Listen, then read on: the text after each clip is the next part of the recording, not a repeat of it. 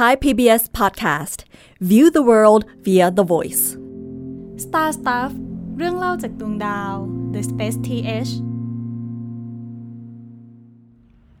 สวัสดีครับ ผมต้นนัทธนนท์ดวงสูงเนินครับ สวัสดีครับ ผมปรับเชียร์พัฒน์อาชุรังับโรคครับ กลับมากับรายการ Star Stuff นะครับ ตอนนี้หลายคนก็น่าจะเห็นแล้วว่าเรามีโต๊ะแคบโต๊ะแคบๆเบียดๆกันๆนะครับ หมายความว่าปริมาณคนที่อยู่บนโต๊ะมันเยอะขึ้นอ่าไหมใช่ครับอ่านะครับ ตอนนี้เป็นตอนที่เรามี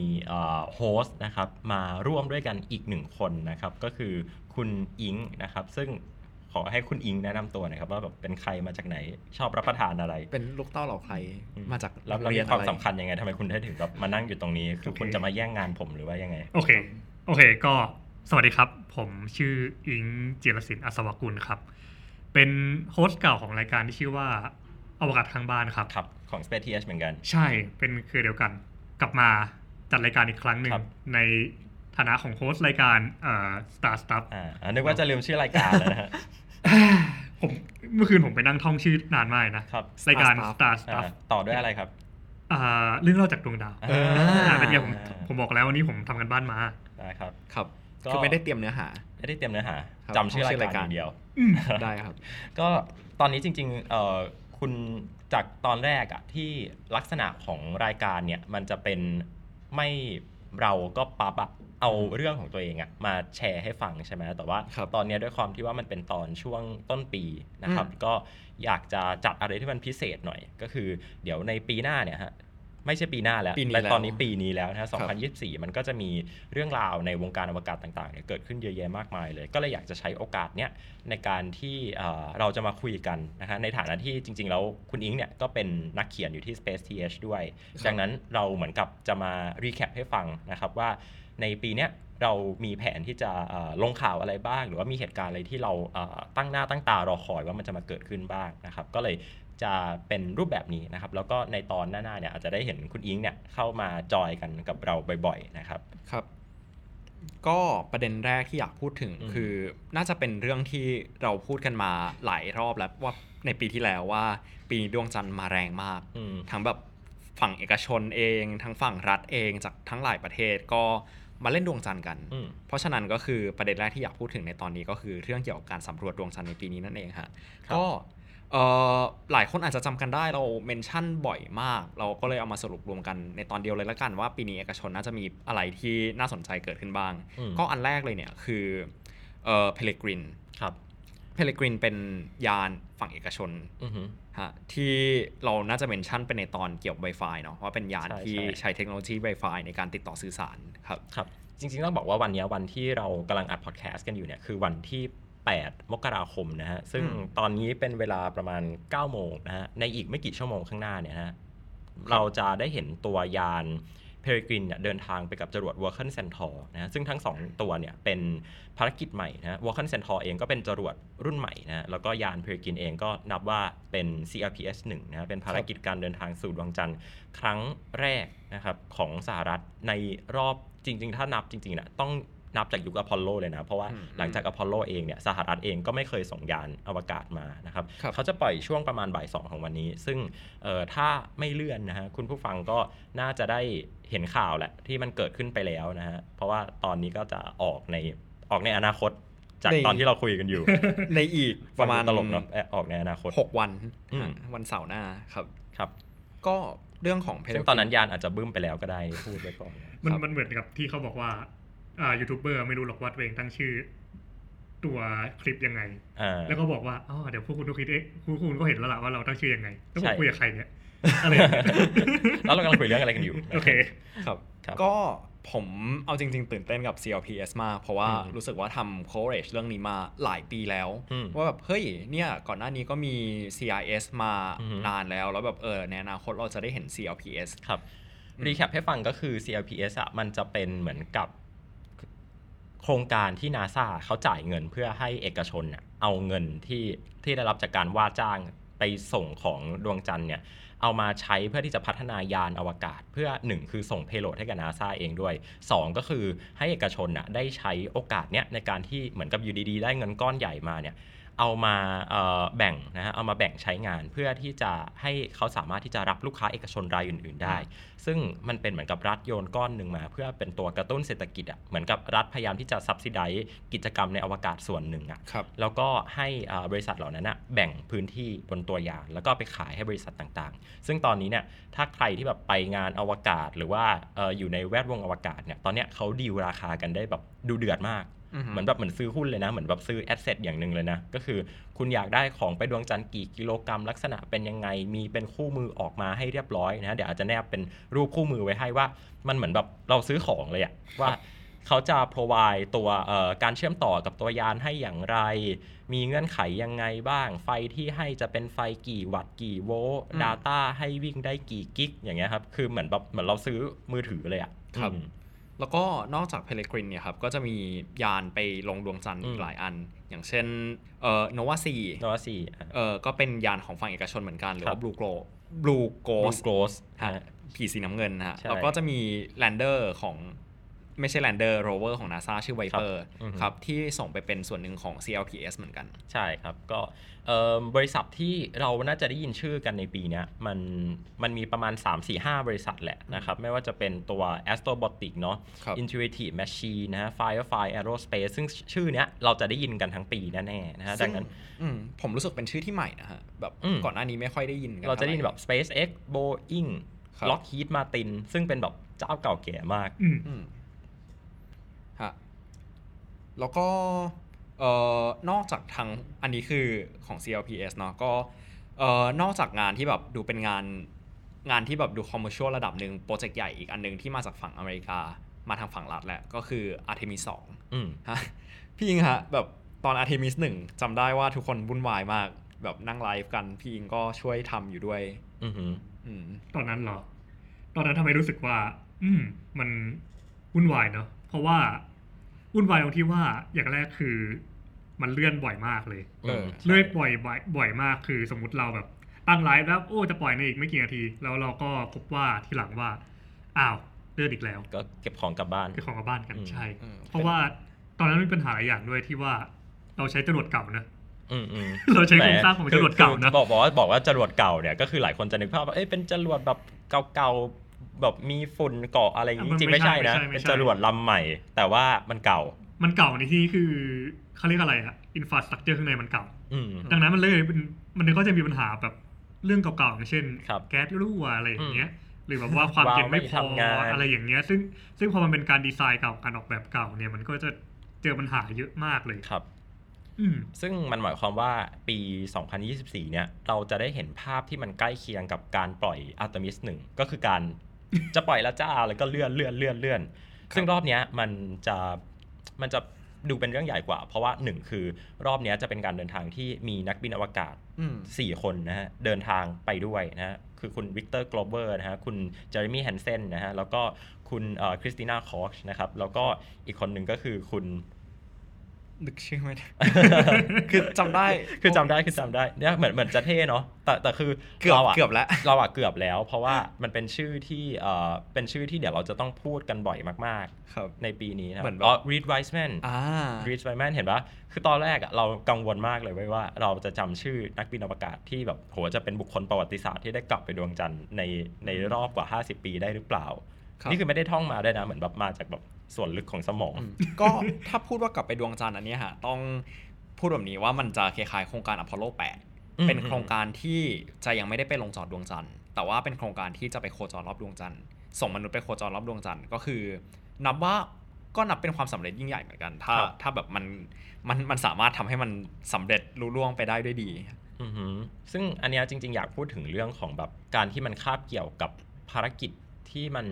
ที่มันสำคัญมากอีกอันหนึ่งก็คือการทดสอบยาน Starship อืมของ SpaceX ครับซึ่งยาน Starship เองเนี่ยเป็นยานอวกาศที่จริงๆอะเดี๋ยวเราต้องใช้กับการเอ่อกับการลงจอดของมนุษย์ในปี 2025 ซึ่งก็คือปีหน้านะฮะอือฮึมันหมายความว่าถ้าเกิดว่าตัว Artemis เนี่ยเอ่อเดินดำเนินหน้ามาแล้วจนถึงรอบที่2เนี่ยหมายความว่ามันเหลืออีกแค่ 1 ปีเท่านั้นนะที่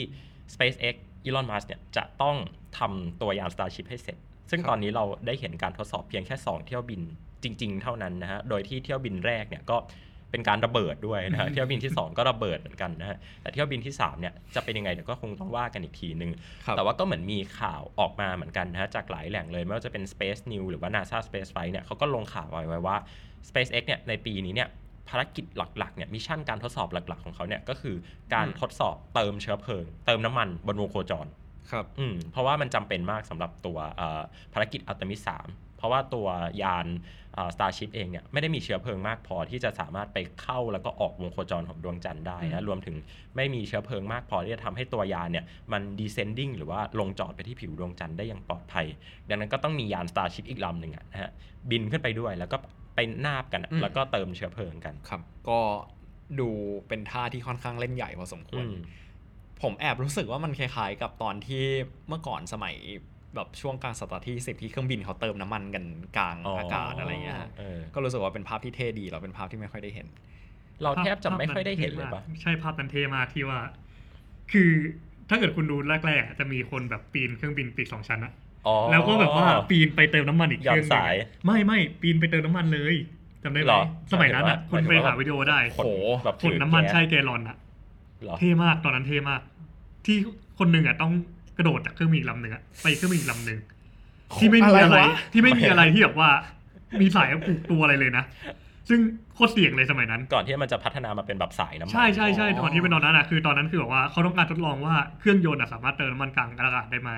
อ๋อซึ่งจริงๆมันมันได้อยู่แล้ว เพราะว่ามันแยกส่วนกันนะที่เป็นตัวถังเชื้อเพลิงกับตัวเครื่องยนต์ใช่ไหมล่ะอืมอ่าฮะซึ่งโอเคมันก็แยกส่วนกันแหละ แต่ปัญหาคือ คุณนึกภาพว่าคุณเป็นคนสมัยแบบ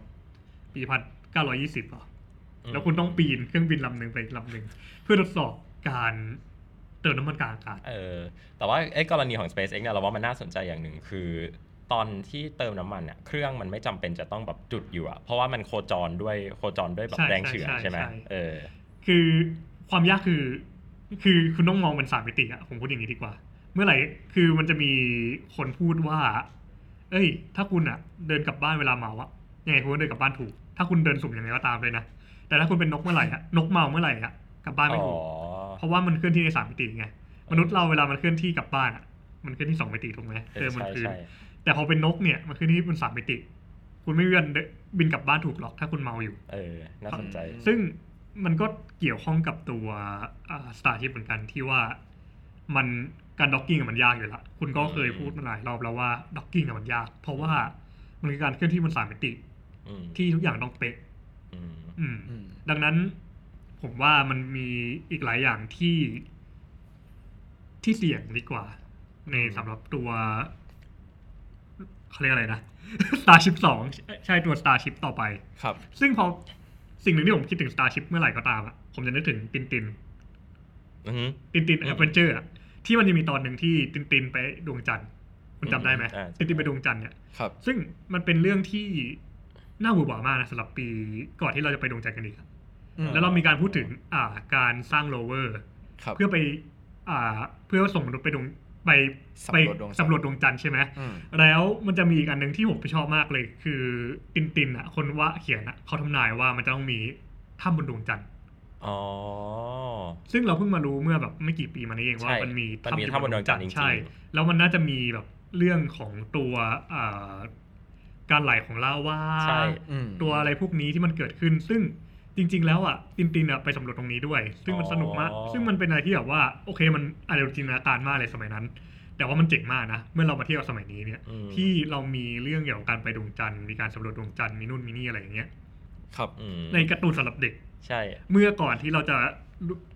คิดถึงโครงการไปดวงจันทร์ซะอีกครับอืมซึ่งพอคุณอิงเนี่ยโยนมาอย่างเงี้ย ผมก็อยากที่จะโยนต่อรับรับช่วงแล้วก็ต่อไป เพราะว่าเมื่อกี้มีการเมนชั่นถึงเอ่อหลุมเอ่อถ้ำถ้ำบนดวงจันทร์ใช่ไหมครับว่าเพิ่งมีการค้นพบมาไม่นานนี้เอง ซึ่งอืม ภารกิจการสำรวจถ้ำบนดวงจันทร์เนี่ยก็จะครับเกิดขึ้นในปีนี้เช่นกันเฮ้ยเห็นไหมรับรับดีไหมเออโยนมารับดีนะคครัรับบก็จะเป็นภารกิจที่ทำโดยญี่ปุ่นนะครับ คือญี่ปุ่นเนี่ยหลายคนน่าจะเห็นข่าวแล้วว่าปีที่แล้วเนี่ยเขาปล่อยเอ่อยานอวกาศพร้อมกัน 2ลำนะฮะด้วยตัวจรวด S2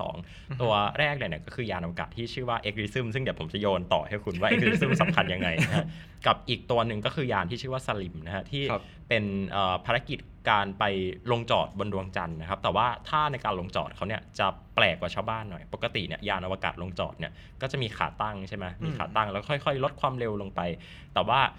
ญี่ปุ่นเนี่ยรอบเนี้ยยานอวกาศ SLIM เนี่ยเขาจะใช้วิธีการที่เรียกว่าเป็น belly landing belly ก็คือท้องเนาะคือค่อยๆเอ่อลดระดับลงนะด้วยเครื่องยนต์เนี่ยที่ช่วยพยุงนะครับครับแล้วก็ลดความเร็วมาเรื่อยๆปุ๊บปุ๊บจนความเร็วเป็นศูนย์เนี่ยแล้วค่อยๆเอียงตัวลงนะฮะนอนแทนที่จะตั้งนะฮะครับซึ่งวิธีการลงจอดแบบเนี้ยญี่ปุ่นเขาต้องการที่จะเอ่อทดสอบเทคโนโลยีที่เรียกว่า precision landing หรือว่าเป็นการลงจอดที่มีความแม่นยำมาก เรียกได้ว่าจับวางอะอืมจากเมื่อก่อนที่ส่งยานไปดวงจันทร์ทีหนึ่งเนี่ยการจะกำหนดจุดลงจอดได้เนี่ยเป็นเรื่องใหญ่มากเพราะมันมีครับปัจจัยเยอะแยะมากมายเต็มไปหมด ไม่ว่าจะเป็นเรื่องของหลุมอุกกาบาตตรงนี้ลมันลงแล้วมันสโลปนะฮะกลัวยานจะคว่ำกลัวนู่นกลัวนี่เยอะไปหมดนะแต่ว่าพอญี่ปุ่นเขาออกแบบ precision landing มาแบบเนี้ยทำ belly landing ลงอืมแบบไหนก็ได้ ท่าไหนก็ได้ จุดไหนก็ได้นะฮะมีการออกแบบตัวอัลกอริทึมที่ใช้ในการวัดความสูงครับวัดระยะห่างอะไรออกแบบใหม่หมดเลยนะญี่ปุ่นก็ต้องการที่จะทำท่า belly landing เนี้ยแล้วก็อืมปล่อยตัว lower ตัวเล็กๆ ออกมา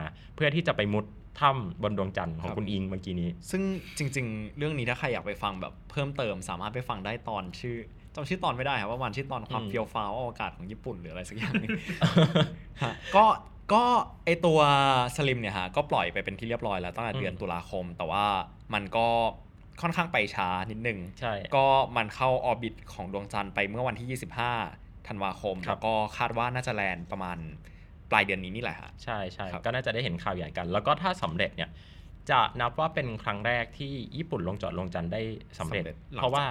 กุโตะอะฮาฮะกุโตะอานะครับ แต่ว่ารอบเนี้ยมันจะน่าสนใจหน่อยเพราะว่าฮากุโตะอาเนี่ยเป็นยานเอกชน ดังนั้นอะเราจะเอายานของฮากุโตะอานะฮะที่ไปเอ่อลงจอดเนี่ยของบริษัท iSpace เนี่ยอืมมาเทียบกับแจ็กซ่าก็จะดูใจร้ายไปหน่อย ดังนั้นเราอาจจะมองว่าฮากุโตะอาเนี่ยต้องเอาไปเทียบกับ CRPS อืมของอ่า NASA เพราะว่าอันนั้นเป็นบริษัทเอกชนหมดเลย Intuitive Machine เอ่อ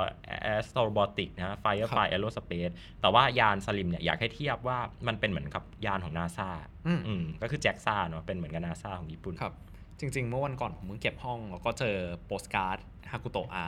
อืมแบบเป็น CEO iSpace จำไม่ได้ชื่ออะไรฮะที่เป็นคนอ่าญี่ปุ่นแบบเหมือนเขียนการ์ดแบบก่อนที่ยานจะบึ้มแบบขอบคุณอะไรสักอย่างหนึ่งแบบเป็นแบบที่เขาแจกจ่ายอะในงาน IAC อะไรอย่างงี้ใช่ไหมน่าจะแล้วก็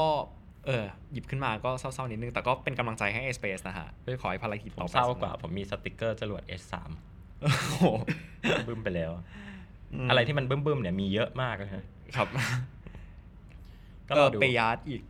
อ๋อยาไปยะไปยัดนีโอนะใช่ฮะของครับ Airbus อันนั้นก็บึ้มเหมือนกันอืมแล้วก็อเมริาถัดจากญี่ปุ่น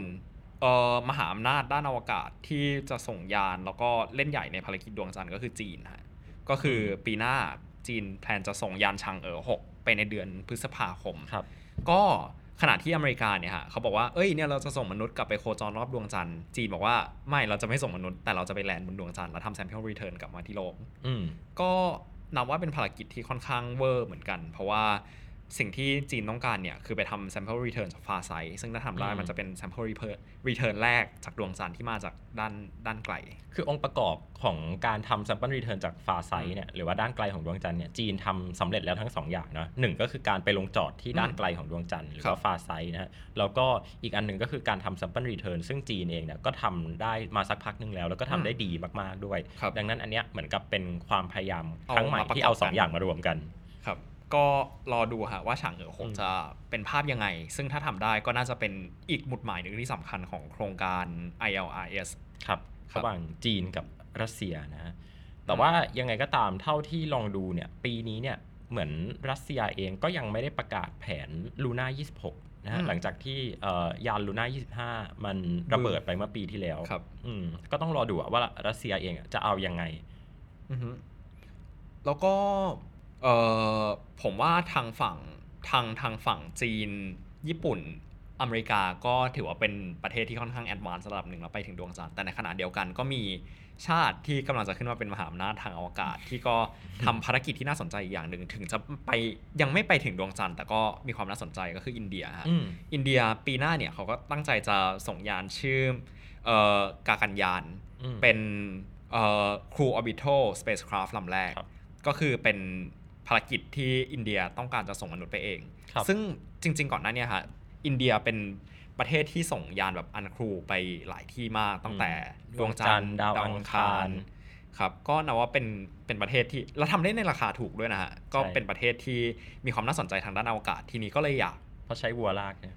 พอใช้วอลาดมันไม่ไม่ได้พูดเล่นนะเรื่องจริงคือเออเรื่องมันเป็นจริงเขาเรียกอะไรอะเป็นสิริมงคลอะ เราประเทศไทยต้องใช้ช้างลากหรือเปล่าเอ้ยเฮ้ยขายคุณจะผพูมดอย่างขายนั้นานนะลิสไปแล้วว่าบอกให้ให้ใช้ช้างลาก ใช่ใช้ช้างลาก มัน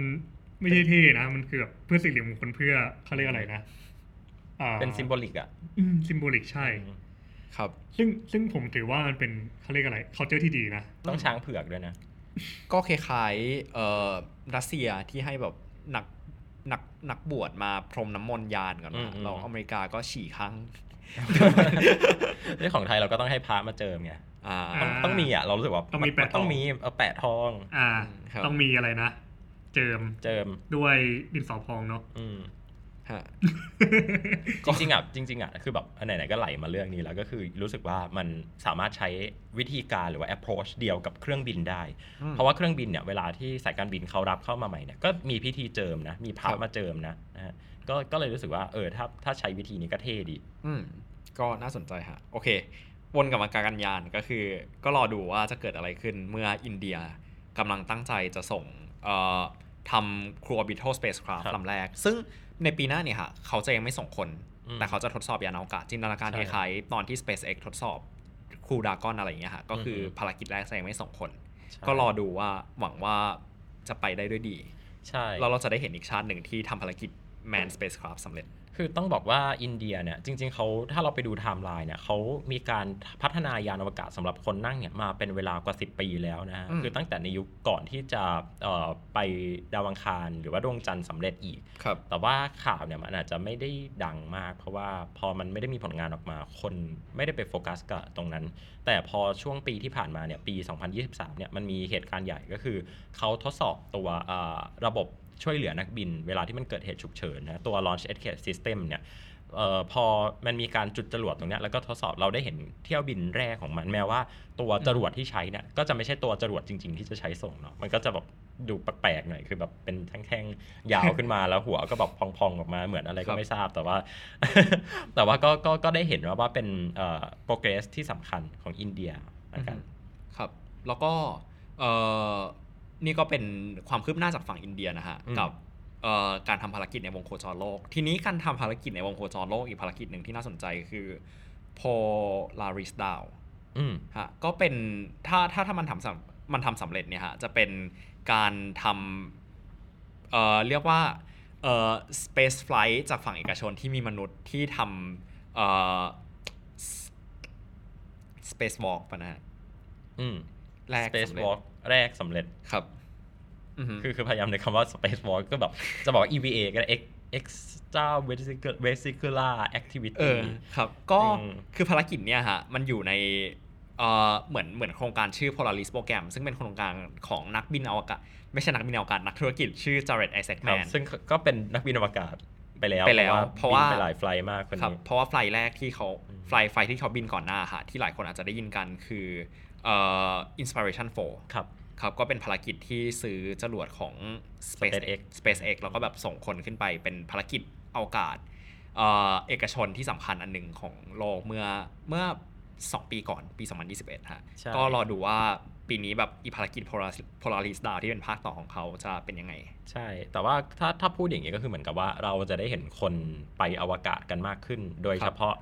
มนุษย์ธรรมดาทั่วไป อืมอืม ก็รอดูว่า commercial spacewalk แรกของโลกจะเป็นยังไงฮะครับครับ ทีนี้เอ่อถัดจากวงโคจรโลกดวงจันทร์ไปไกลกว่านั้นบ้าง ก็ปีเนี้ยฮะมีโครงการที่เราก็พูดกันมาอีกหลายรอบแล้วแหละ ที่น่าสนใจที่ผมอยากมาพูด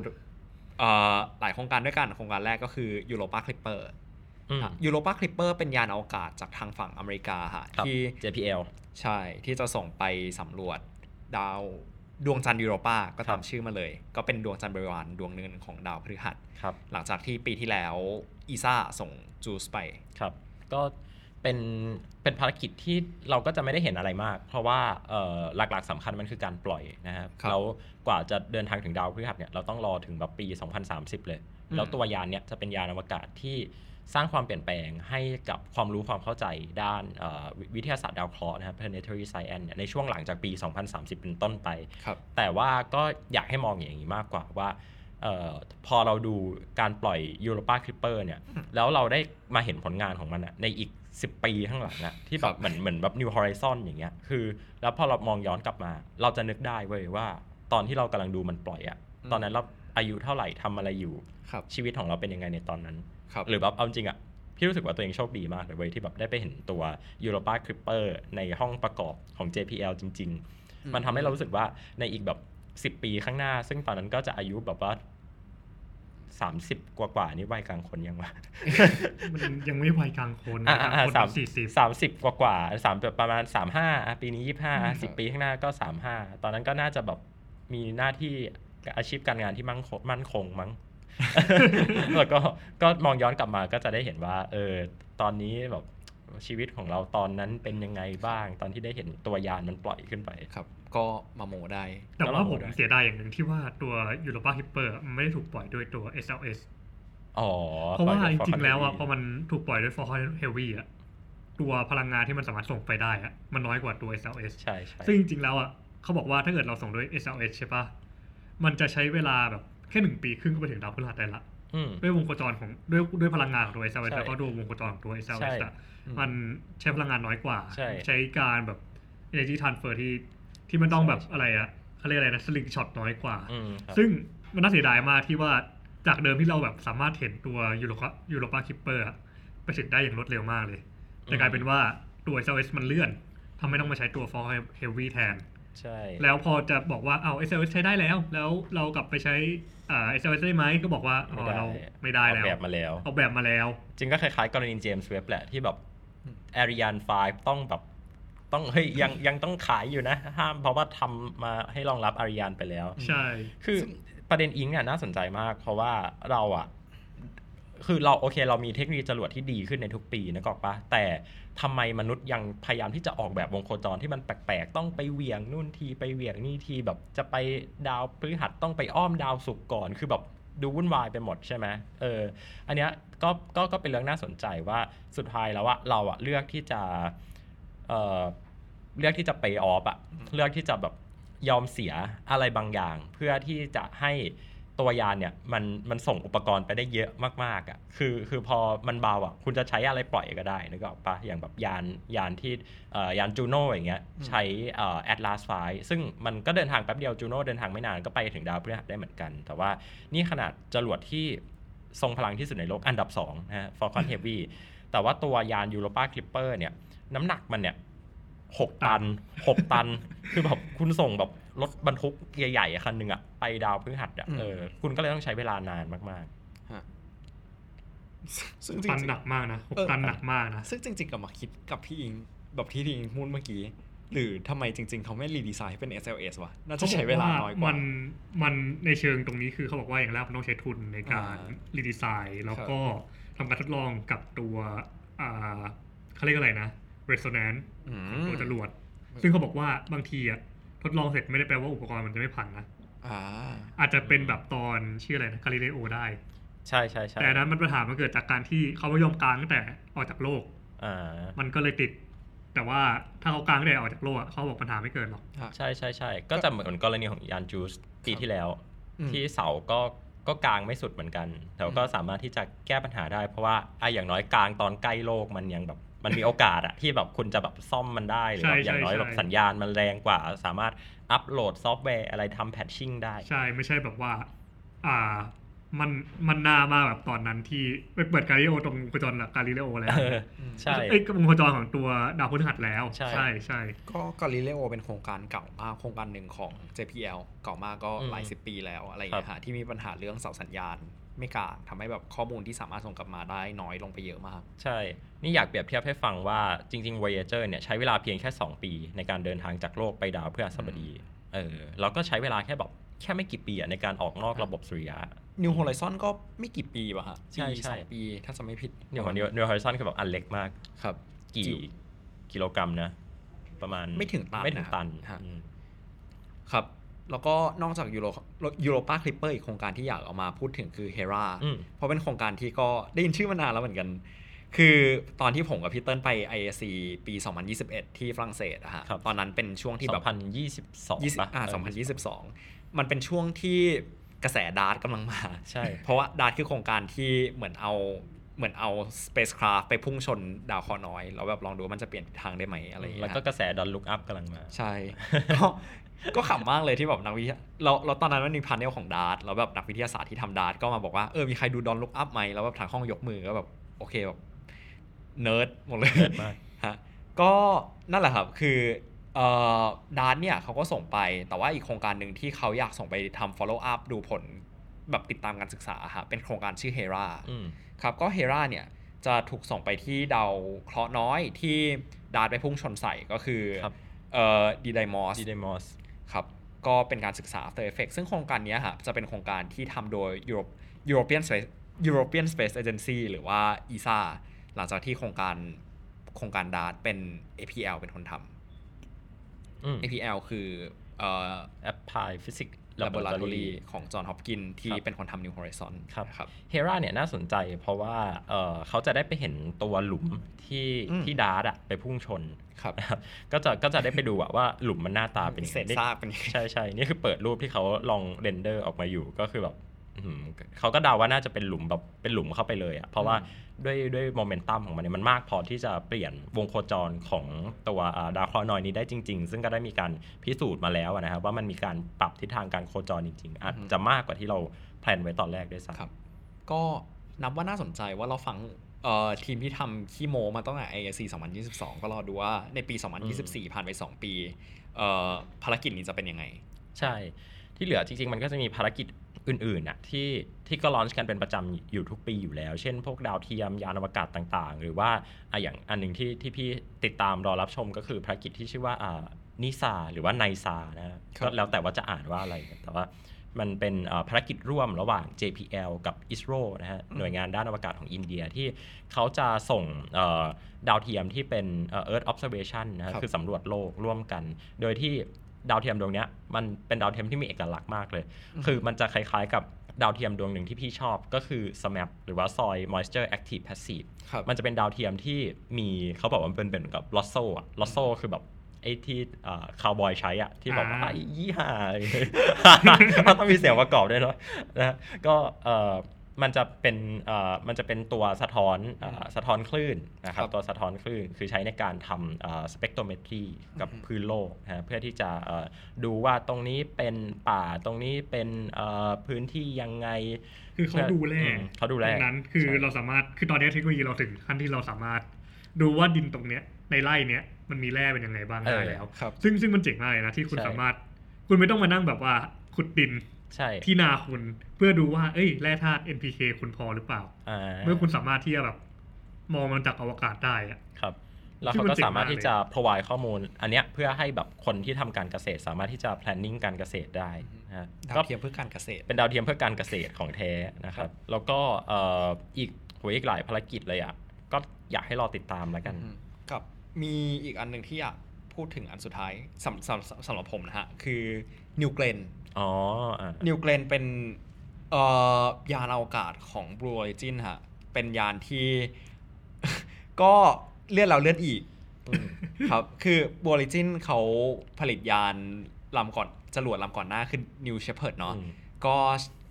New Shepard ตั้งชื่อตามอลัน Shepard ที่เป็นแบบนักบินอวกาศชาวสหรัฐอเมริกาคนแรกที่ขึ้นสู่อวกาศได้ครับก็อันนี้ก็เป็น New Glenn New Glenn ต่อไปก็จะเป็น New Armstrong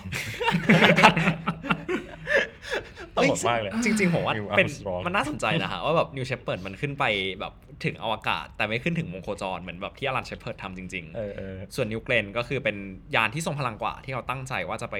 แบบเข้าสู่แบบออร์บิทัลก็ก็ก็ต้องรอลุ้นกันฮะว่าจะเลื่อนอีกหรือเปล่า คือคือต้องบอกว่าไอ้ไอ้จรวดอันเนี้ยมัน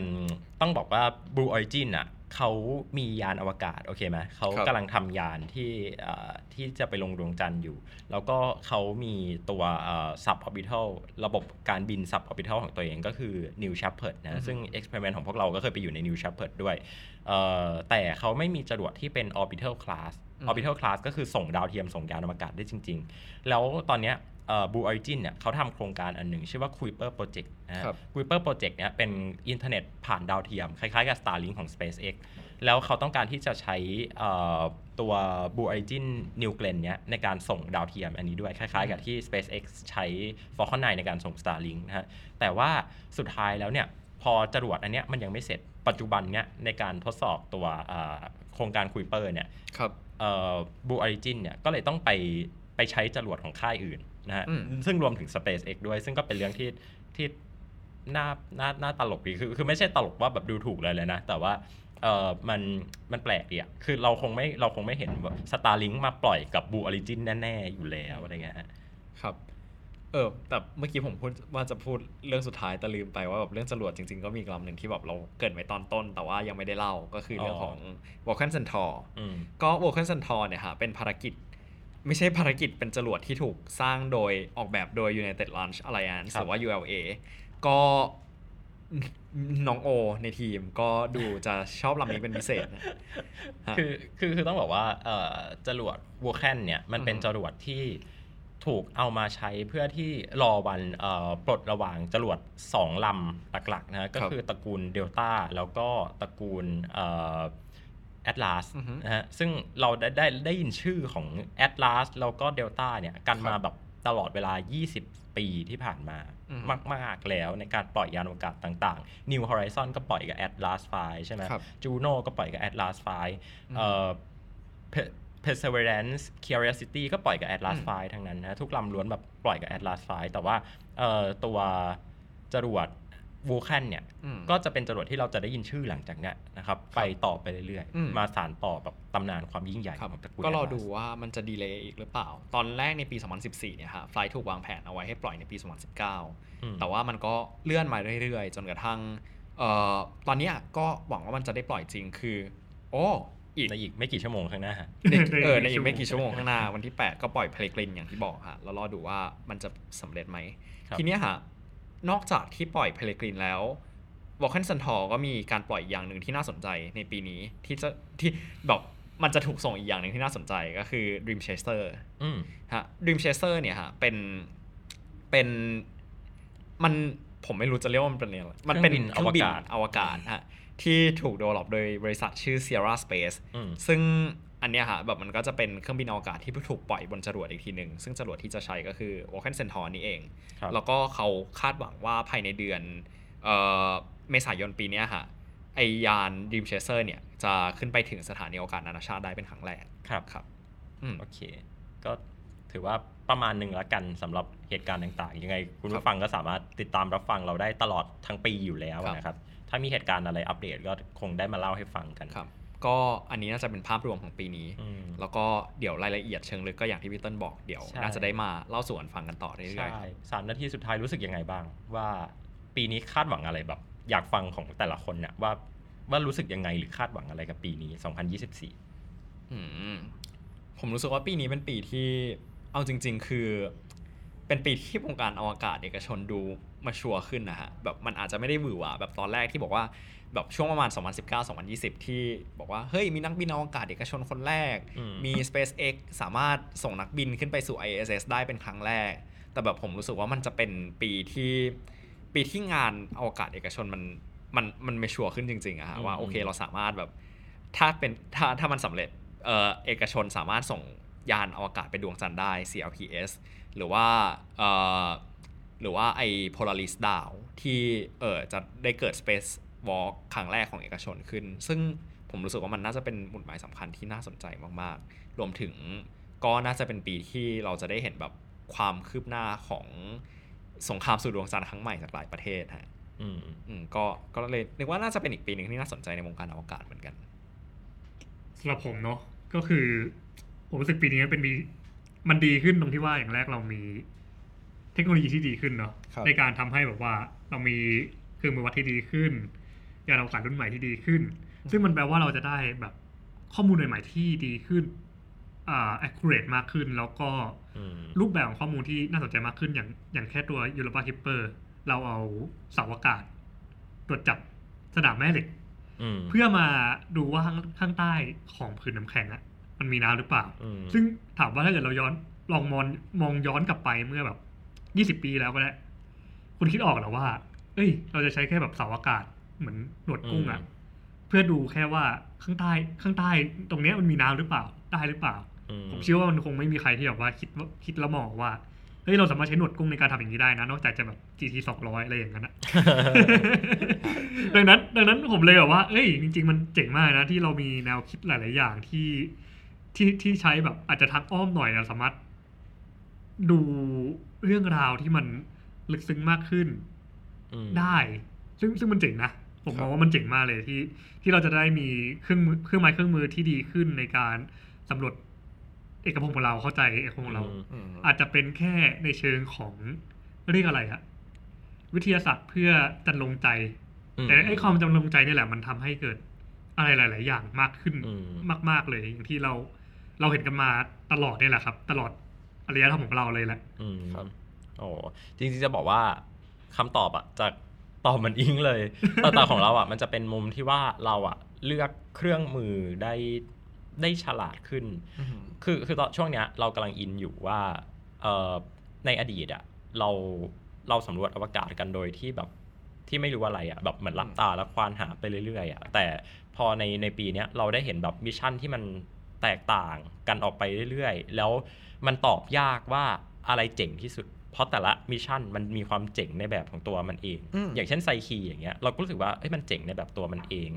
หรือยาน SLIM ของญี่ปุ่นอย่างเงี้ยครับเราก็ไม่ได้รู้สึกว่าการที่ญี่ปุ่นเพิ่งมาพยายามจะลงจอดดวงจันทร์เป็นเรื่องที่ญี่ปุ่นไม่เก่งหรือว่าอะไร เพราะว่าเขามีทางของตัวเอง อินเดียก็มีทางของตัวเองจีนสหรัฐมีทางของตัวเองหมด แม้กระทั่งไทยเราก็มีทางของตัวเองครับดังนั้นเราเลยรู้สึกว่ามันมันน่าตื่นเต้นที่เราได้เห็นการ utilize หรือว่าการใช้ประโยชน์เครื่องมือที่มันมีอยู่เนี่ยได้อย่างมีประสิทธิภาพหรือว่าเกิด efficiency สูงมากๆสำหรับปีนี้ครับ ก็สำหรับตอนนี้ก็น่าจะประมาณนี้ฮะ เราติดตามกันฟังต่อยาวๆได้กับเรื่องราวในปีนี้ครับครับสำหรับใครที่อยากติดตามพอดแคสต์อวกาศและเรื่องราว ภาคต่อจากที่เราเล่ากันไปในวันนี้นะครับ ก็สามารถติดตามได้ทางรายการ Star Stuff เรื่องเล่าจากดวงดาว ทางช่องทางพอดแคสต์ที่ทุกท่านกำลังรับฟังกันอยู่ รวมถึงทางวิดีโอช่องอืม YouTube ของ Thai PBS Podcast ครับเป็น 4K ก็รับชมภาพสวยๆกันได้สำหรับตอนนี้ผมปราบเชียร์พัฒน์อาเชียรงามโรครับ ผมจิรศิลป์อัศวกุลครับ แล้วผมเต้นนัทนนท์ดวงสูงเนินครับคาราคุณผู้ฟังไปก่อนสวัสดีครับสวัสดีครับ สวัสดีครับบ๊ายบาย Star Stuff เรื่องเล่าจากดวงดาว The Space TH